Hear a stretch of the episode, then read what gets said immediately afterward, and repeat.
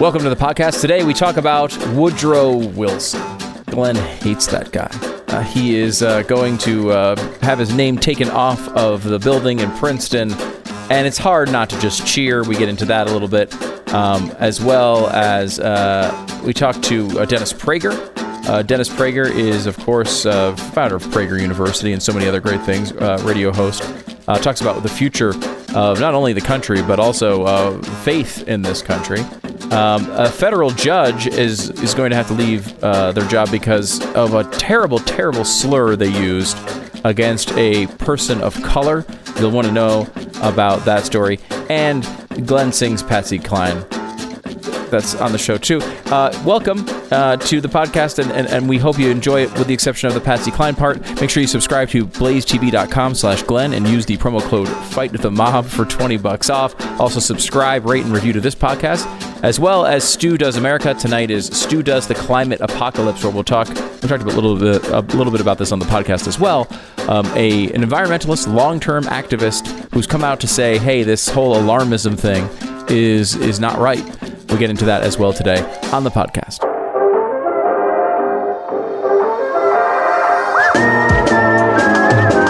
You're listening to the best of the Glenn Beck program.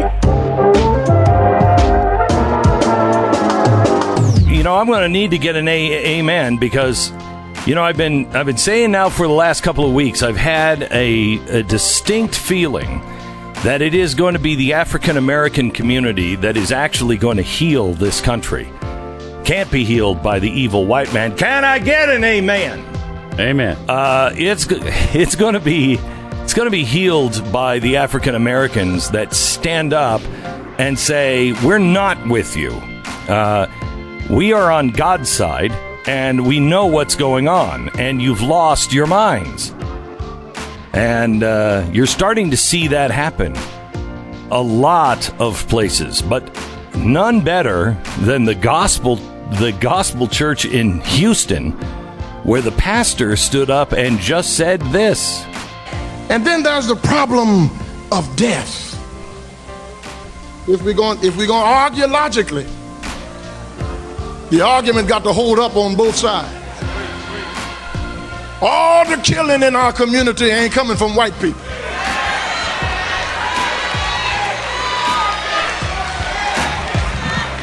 Come on, say amen if you can. We are killing one another. Our old people are scared to get out at night in their own community. They're not scared of white people. They're scared of young black boys on the street. Amen. Oh, no, no, no, no. All the killing that's going on ain't going on in River Oaks. It's going on in South Union, in Third Ward, on Cullen and Martin Luther King. Every street that's named after Martin Luther King across America is riddled with crime and death in the name of a man who stood for nonviolence. The church has got to accept some responsibility. Ooh. Because we in here singing and shouting on Sunday morning. Let's get out here and go tell that young black boy and that young black girl, we gonna teach you how to love yourself more than somebody taught you how to hate yourself. Mm. Pull your pants up. Take your nasty pajamas off when you get up in the morning to go outside. Wish I had somebody.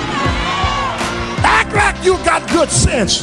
Talk like somebody's raising you.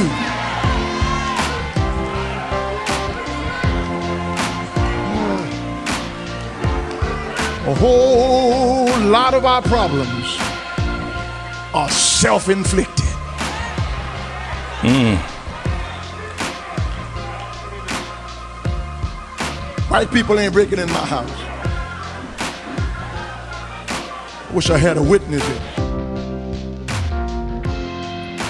Holy cow. Now let's see what that man has to do, and let's see what that man uh, does in his own community, and whether he lasts in his own community. It sounded like the church was with him, But it is going to be the Bible-believing people that save this this nation. It is a covenant nation. And we're going to ask you to be a part of that and take the covenant as a personal challenge to you and to all that you know. Um, a personal challenge to restore the covenant in your life. And then we'll show you how to take action. And that will be on uh, on Thursday night, uh, July second, the day they actually signed the Declaration of Independence. Uh, that'll happen July second at eight p.m. only on Blaze T V. Pat Gray joins us now. Hello, Pat. Hello, Glenn. I Make- first heard that. I I just heard that guy mm. on your show this morning, and, and that's oh. amazing. Fantastic. I mean, and that's where it has to come from, right? Because it doesn't mean anything coming yeah. from us. They don't listen to us. We're racist if we say it. If we say that to black people, pull your pants up. Oh, I mean, you probably lose your job.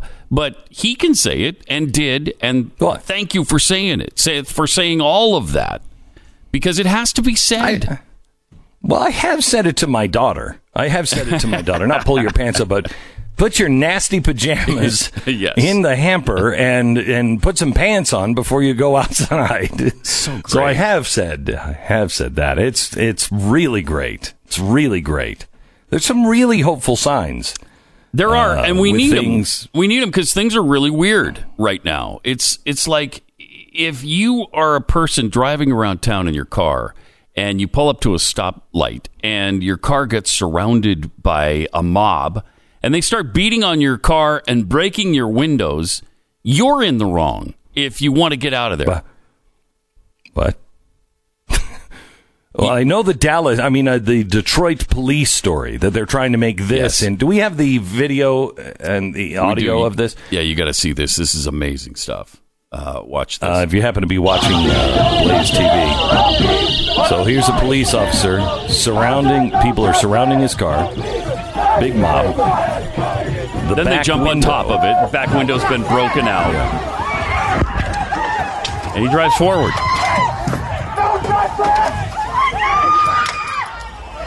And then they scream like like three-year-old girls because he actually drove through them. I mean, what what do you want to happen there?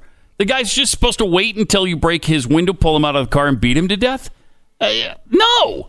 Of course you're going to drive forward and try to get the idiots off of your car. And, and to be clear, he tries, he guns it and stops, stops. to try to get the people off right. multiple times. And he does. To try to not hit them and, or hurt them. Right. And another idiotic point of that video is that they continue to run after him. Yeah. Which means he has to continue to keep going forward. Right. I, like it's an uh, just a, a giant parade of idiot idiots on this uh, particular video. And this has happened in city after city. And I love the article that uh, where where the video came from. Um, they called it a largely peaceful protest, of course, against systemic racism. We had all peaceful protests as the Tea Party. Every single one of them was entirely peaceful, mm-hmm. and they were still looking for things that we did that would violate. Would did you see the violence that that man did? That Glenn Beck, the violence that he, uh, the way he ate that hamburger from mm-hmm. McDonald's, mm. it was violent. uh, and they're not doing this just to police. There was a mother in Fredericksburg, Virginia, which is what twenty-five thousand people.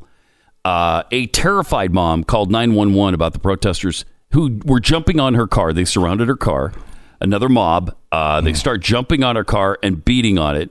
So she calls nine one one, and uh, she's told you can't hit people with your car. Make sure, make sure that you don't hit anyone with your car. And she said, "They're all on my car right now. Well, what am I supposed to do? We can't do anything, ma'am. The city told us this is a sanctioned event."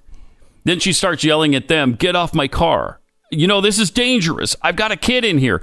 Her daughter is just crying hysterically in the background, and the dispatcher Imagine. says, "Yes, ma'am, we would suggest that you, suggest you call City Hall and let them know about your frustrations."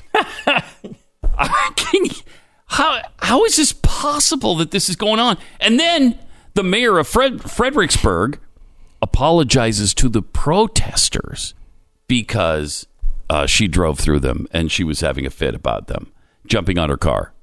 It's the protesters who are apologized to, not the not the citizen who is being threatened. I, this is just so out of control, which is why we need the pastor. uh, to be saying these things. Because you're right. I think that's well, the a, only way this we get any healing is if black people lead the way here. It's it's the it is the only way. But you mm-hmm. got to remember, a lot of these protesters are white. Oh I mean, yeah, a lot yes, of these protesters true. And the people who are funding it and running it, I think, are almost all white. I mean, the Black Lives Matter thing is is a global corporation. Mm-hmm. I, they're they're they're selling wines, uh, the wine and teddy bears and. And everything else online. How how how is how is the how are the people that are running CHAZ? How are they running a global corporation that has all kinds of of uh, teddy bears and wines and and uh, gifts and T-shirts and I mean, the, the, the CHAZ doesn't have a gift shop. I don't know if you've noticed that they haven't gotten around to the gift shop part of Black Lives Matter. How is that happening? This is all this is all very well orchestrated. Is this some kind of conspiracy theory against George Soros? Is this your anti-Semitism coming out again? Is that no, what you're saying no. here? Is it George no, Soros is funding these things? Oh, it's man. it's my anti it's my anti-progressiveness and the and the hatred that I have for true American history. I blame this on Woodrow Wilson. So we got that. So um, Glenn, there's on your Woodrow Wilson yeah. thing, because I, I had the same. You started the show kind of with this, I don't know, victory lap on the fact that they're getting rid of... I wish I would have had Pat to do the happy days are here again. Because uh, we made this point years ago that when they started taking down these statues, that how do you not take Woodrow Wilson's statue down? Yeah. But you also have a special this week about how bad it is to be removing uh, statues and history. Uh, mm-hmm. is, does Woodrow Wilson just uh, rise above this sort of logical consistency, or is it just that he's so bad that it's different, or what's what's the justification? No, it's a personal, there? deep personal hatred that, that, that blinds me to uh, stick up for him in one way, in any way uh, whatsoever. You uh-huh. know, it's not my pr- my problem was never that uh, you know there was a statue at Princeton of him or anything else. It was that it was a statue and a building that was glorifying him. Yeah. Mm-hmm. You know, I don't yeah. mind. There are, there are bad people in history that have statues, and it's great. It gives me a chance to figure out who they were, what they were good or bad, and do my own homework. And I don't have to glorify them. Um, but this was the Woodrow Wilson of international relations. Are you kidding me? He's the guy who screwed all of this up. The, yeah. the Wilson doctrine, which we are still operating on, less so with Donald Trump, but the, the Wilson ideas were, were just go in and tell the rest of the world how to live. That's that's not us. That's not who we were supposed to be. Now, are you going to go to Princeton and start ripping the just ripping down the signs and uh, and looking for statues no, to tear down personally? No, but I do believe. I do believe. That the Black Lives Matter people have, uh, they have a responsibility to send me the letters that were on the side of that building that spelled out Woodrow Wilson. You have a responsibility to send those to me. That is the least they could do. The least. It's the least. Yeah. It's the very least you could possibly do. Can I get an amen? Amen. Amen. The best of the Glenn Beck program.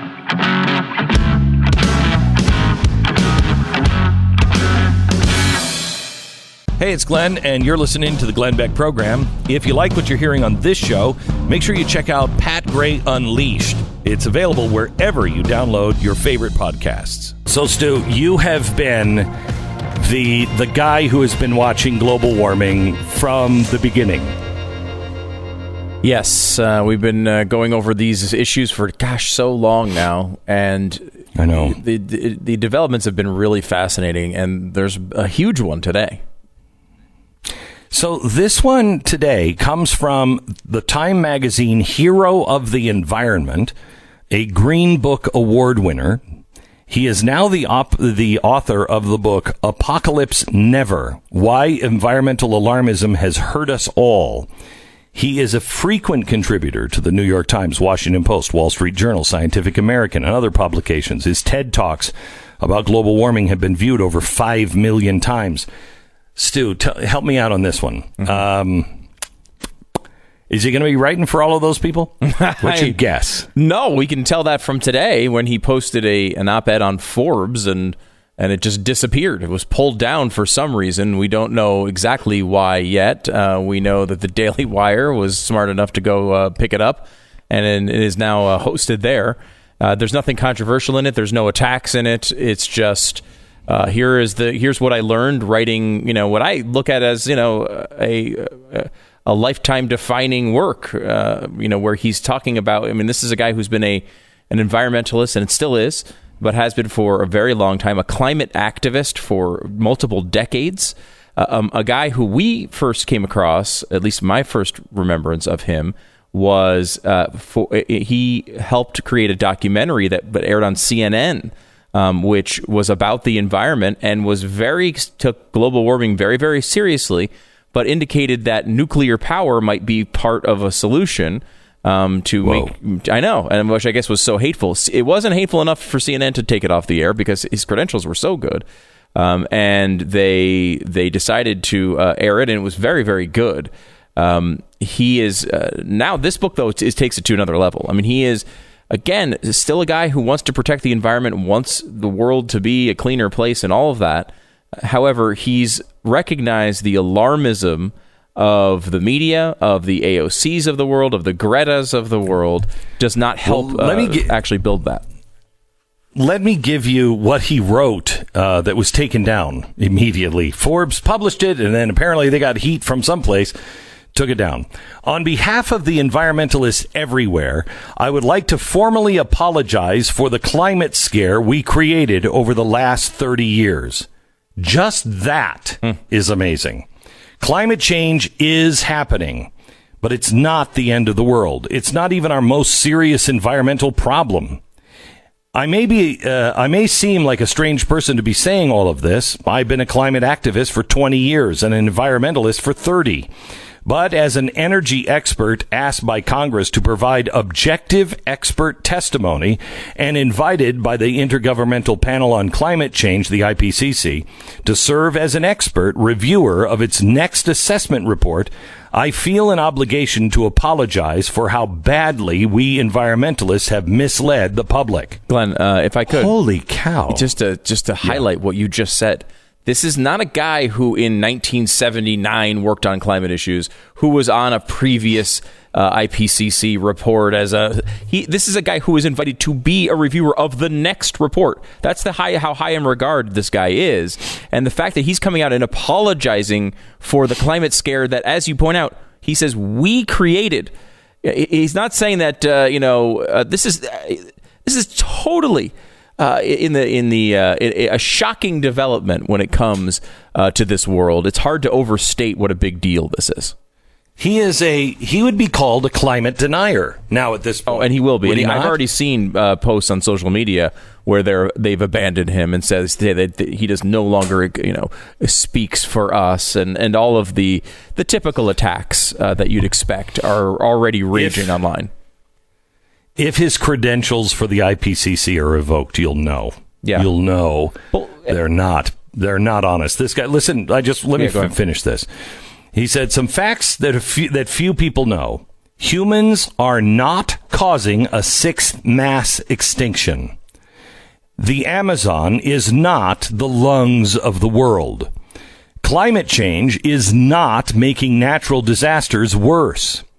Fires have declined twenty-five percent around the world since two thousand three. Declined. The amount of land that we use for meat, mankind's biggest use of land, has declined by an area of as nearly as large as Alaska. The buildup of wood, fuel, and more houses near forests, not climate change, explain why there are more and more dangerous fires in Australia and California. Carbon emissions have been declining in rich nations, including Britain, Germany, and France since the mid-seventies. Aren't we part of that, too? Adapting to life below sea level made the Netherlands rich, not poor. We produce twenty-five percent more food than we need, and food surpluses will continue to rise as the world gets hotter. Habitat loss and the direct killing of wild animals are bigger threats to species than climate change. Wood fuel is far worse for people and wildlife than fossil fuels. Preventing future pandemics requires not less industrial agriculture. Uh, not, it requires more, not less. I know that the facts will sound like climate denialism to many people, but that just shows the power of climate alarmin- alarmism. Uh, he says, I'm not some right-wing anti-environmentalist. At seventeen, I lived in Nicaragua to show solidarity with the Sandinista Socialist Revolution. Holy cow. At twenty-three, I raised money for Guatemalan's women's cooperatives. In my early twenties, I lived in the semi-Amazon doing research with small farmers fighting land invasions. At twenty-six, I helped expose poor conditions at Nike factories in Asia. I became an environmentalist at sixteen when I threw a fundraiser for the Rainforest Action Network. At twenty-seven, I helped save the last unprotected ancient redwoods in California.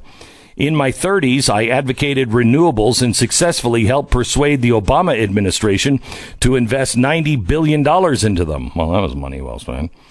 Over the last few years, I helped save enough nuclear plants from being replaced by fossil fuels to prevent a sharp increase in emissions. Think of that. Until last year, I mostly avoided speaking out against the climate scare. Partly, that's because I was embarrassed. After all, I'm guilty of alarmism as many other environmentalists. For years, I, refu- refu- I referred to climate change as an existential threat to human civilization, and I called it a crisis. But mostly, I didn't speak out because I was scared. Listen to this.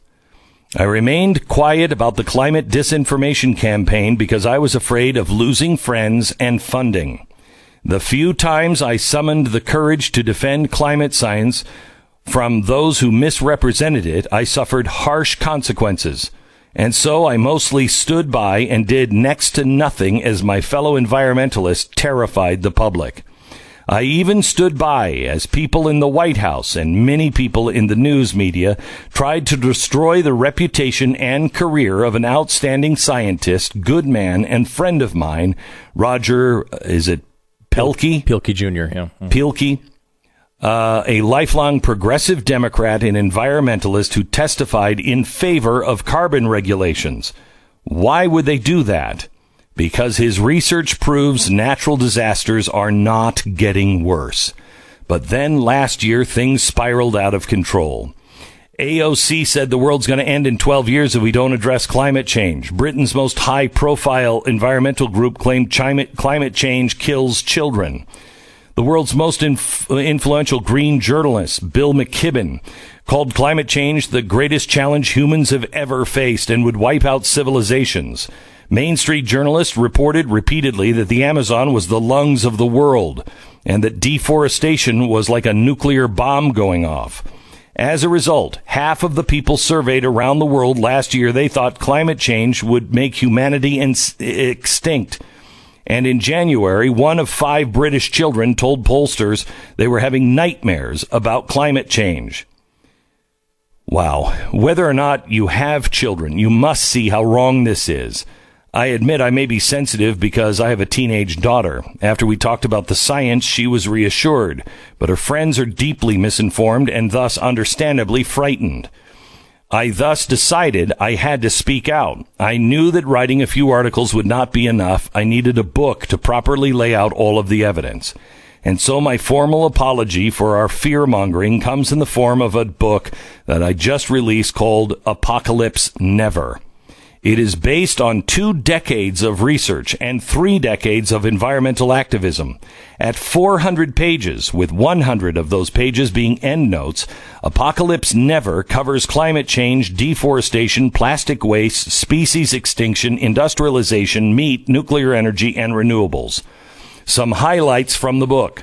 Factories and modern farming are the keys to human liberation and environmental progress.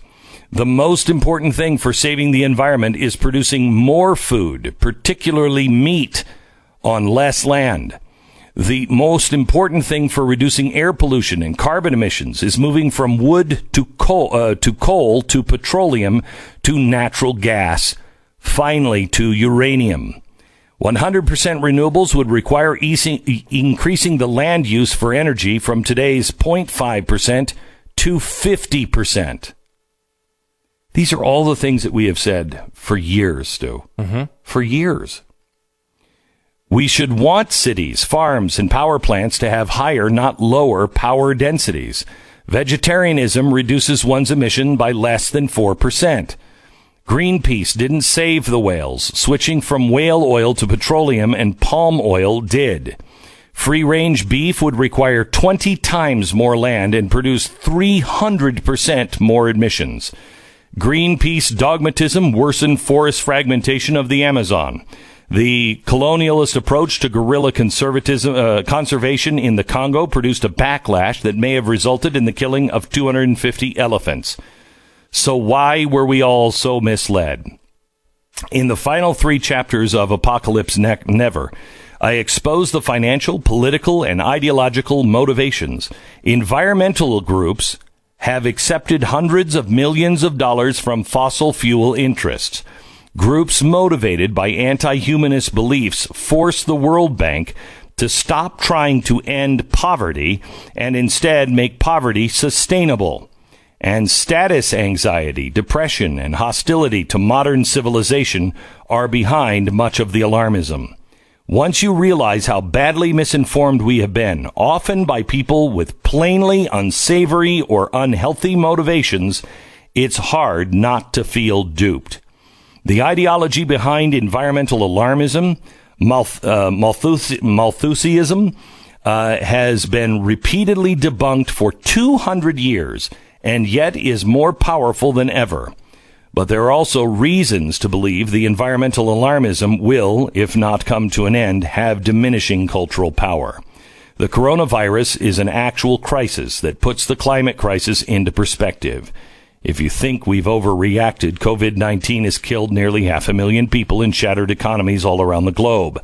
Scientific institutions like the W H O and the I P C C have undermined their credibility through the repeated polarization of science.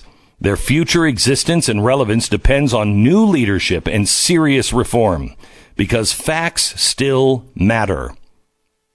He goes on and on and on. This is absolutely fantastic. Stu has him as a guest on the Stu Show tonight. Stu does environmental alarmism? Uh, yeah, Stu does the environmental so, apocalypse uh, based on his book title. It's called Apocalypse Never, and it's it's a it's one of those books you'll go back to a hundred times.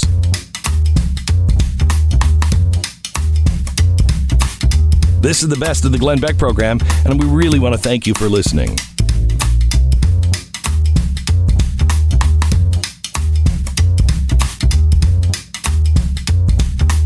I read an article of yours the other day. America's Jews and Christians are failing the test of their lives. And I could, I did, I mean, this is the biggest truth that is unspoken in America every single day. This should be rung like a bell. Explain what you're, what we're failing here. It, uh, you can now go for a smoke or make a call, because I, I could spend the rest of my time with you answering this question. Uh, all right. I'll, you, uh, I'll just give you I'll back I'll away. A couple of it. Yeah, no, no, all right. Quite all right. Uh, I'll make just, a souffle. So go ahead. Answer. Uh, yeah, exactly. Uh, religion is tested. Look, everybody is tested in time of crisis. But if religion, people who have to theoretically, allegedly, presumably, have as their first question, how do I answer to God, but are fearful of man, are they, they fear, as I write in there, the left more than they fear God, then religion is worthless. It's worse than worthless because it's a facade, it's a masquerade. And I'll, I'll just give a couple of examples. It, If there is any priest, minister, or rabbi who cannot say that it is God's will or the Bible's will to have us race blind, color blind, then the person should retire from the clergy. That's one of the greatest messages. We are all created in God's image. God has no race. Man's race is irrelevant. Uh, hair color is as relevant as skin color. If, if a rabbi, priest, or minister cannot say that, cannot say what Martin Luther King is so well known for, that it's the content of the character, not the color of one's skin, that should matter, then they're, they are useless in their role as clergy. If they cannot get up and say, guess what? The eighth commandment says, do not steal. We are watching rampant looting, a k a stealing. This is a violation of the most basic law ever given to human beings. Moses, God, a committee, whatever you believe, it's the basis. Do not steal. I mean, just those two examples, and they can't even say that. So why is, why are they so silent? I mean, some of them are adopting all of this social justice stuff. They are, they're in with Black Lives Matter. I mean, is it is it really just fear, or do they actually believe some of this Marxist nonsense? Well, first of all, you can talk yourself into believing anything if it's in your self-interest to believe it. It takes no courage whatsoever, none, for anybody to get up and go Black Lives Matter. Uh, it's, you might as well say oxygen is important to black people. This, of course, Black Lives Matter. So it, it doesn't, doesn't tell you anything. But they don't even, but just on that phrase, it, it's a lie. They don't believe all Black Lives Matter, and I'm not even talking abortion. They don't believe all born live Black Lives Matter because they don't give a hoot about the number of murdered blacks by blacks. Only the number of blacks killed by white policemen. That's what they're talking about, which happens to be disproportionately low. According to the Harvard study, University of Maryland, Michigan State, it is widespread. Read anything Heather McDonald wrote. She cites the data, and she got it from some of it from the Washington Post. We're living a gigantic lie. But why, you ask why they go along with it? Because they pay no price, and that is why I say religion has failed. And it is worse than that, because uh, Christianity was dealt a, a bad blow uh, in uh, in in uh, in Europe. That's why most, one of the reasons, not the only by any means, but one reason so many Europeans are secular, is that Christianity failed during World War Two. Excuse me. Where people uh, simply, uh, where clergy, Catholic or Protestant in Europe, very rarely spoke up, e- even in, in tepid ways, against the Nazism. But uh, those people took a risk speaking against Nazism. We're failing speaking against the New York Times. So, Dennis, I, it's interesting you would say the failure of um, the the churches, because they not only... They not only didn't speak out, um, within a year, within by by nineteen thirty-four, many of them were actually considering taking the Old Testament out of the church because it was too Jewish. I mean, they, they not only failed, they jumped on the bandwagon. But I, I think the failure, I, I'd be interested in hearing, because there was another failure in in nineteen fourteen through nineteen nineteen.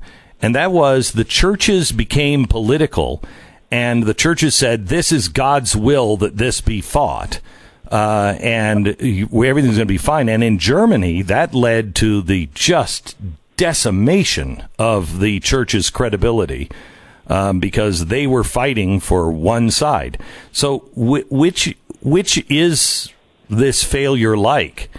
Um, saying that we have to fight against the American ideals and principles, or just going along with it like they did in the nineteen thirties? Well, first of all, the United States is founded, it has three mottos.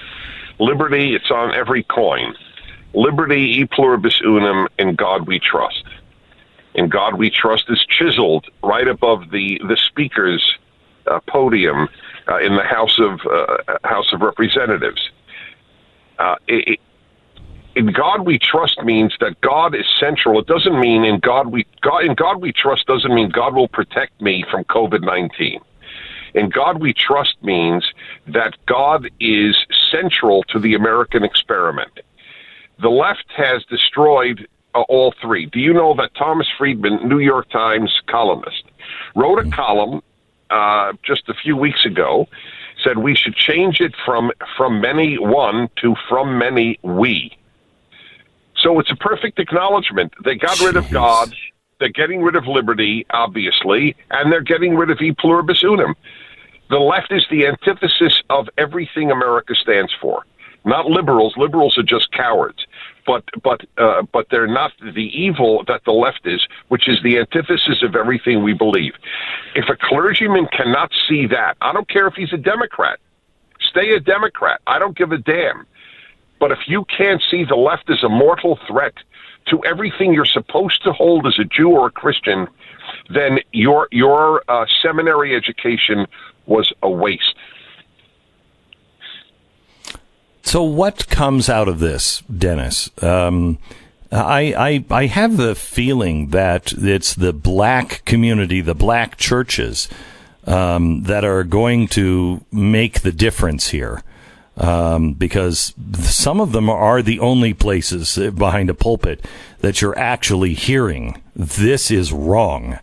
Um, and I think there's an awakening in the African-American community. Um, uh, uh, What do you think happens? Do, do our churches wake up? Our synagogues wake up? Does the African-American church wake up? What what happens from here, Dennis? Well, that, that, that's why you're having me on on this subject. We're, this is a call to wake up. This is the challenge of their lifetime. If you can't pass this test, then uh, it's it, your church or synagogue is worthless. It's worse than worthless. Uh, it, it's... Uh, I'll tell you what it is. I, I wrote. I'm writing a five-volume commentary on the first five books of the Bible. Two are out.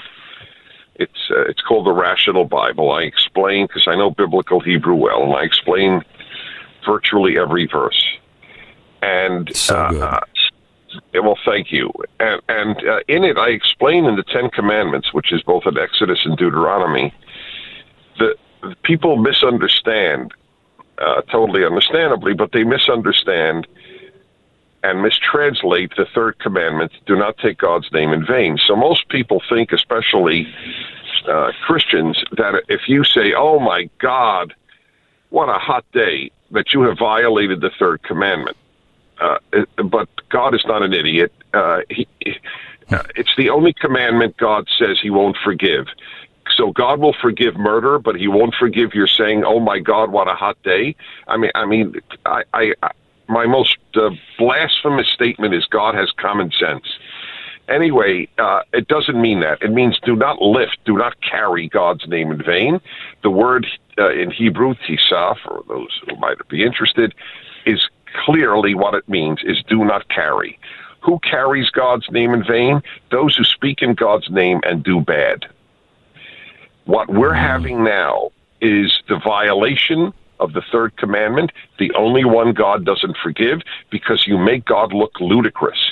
That is what these uh, these cowardly or even leftist priests, rabbis, and ministers are doing to the name of God. That's how serious this moment is. Dennis Prager, as always, good to have you on. Thank you for everything you do, Dennis, and thank you for your, your, your kindness and your friendship over the years. It's it's I'm honored to know you and honored to call you friend. Thank you so much. Well, thank you for everything you do.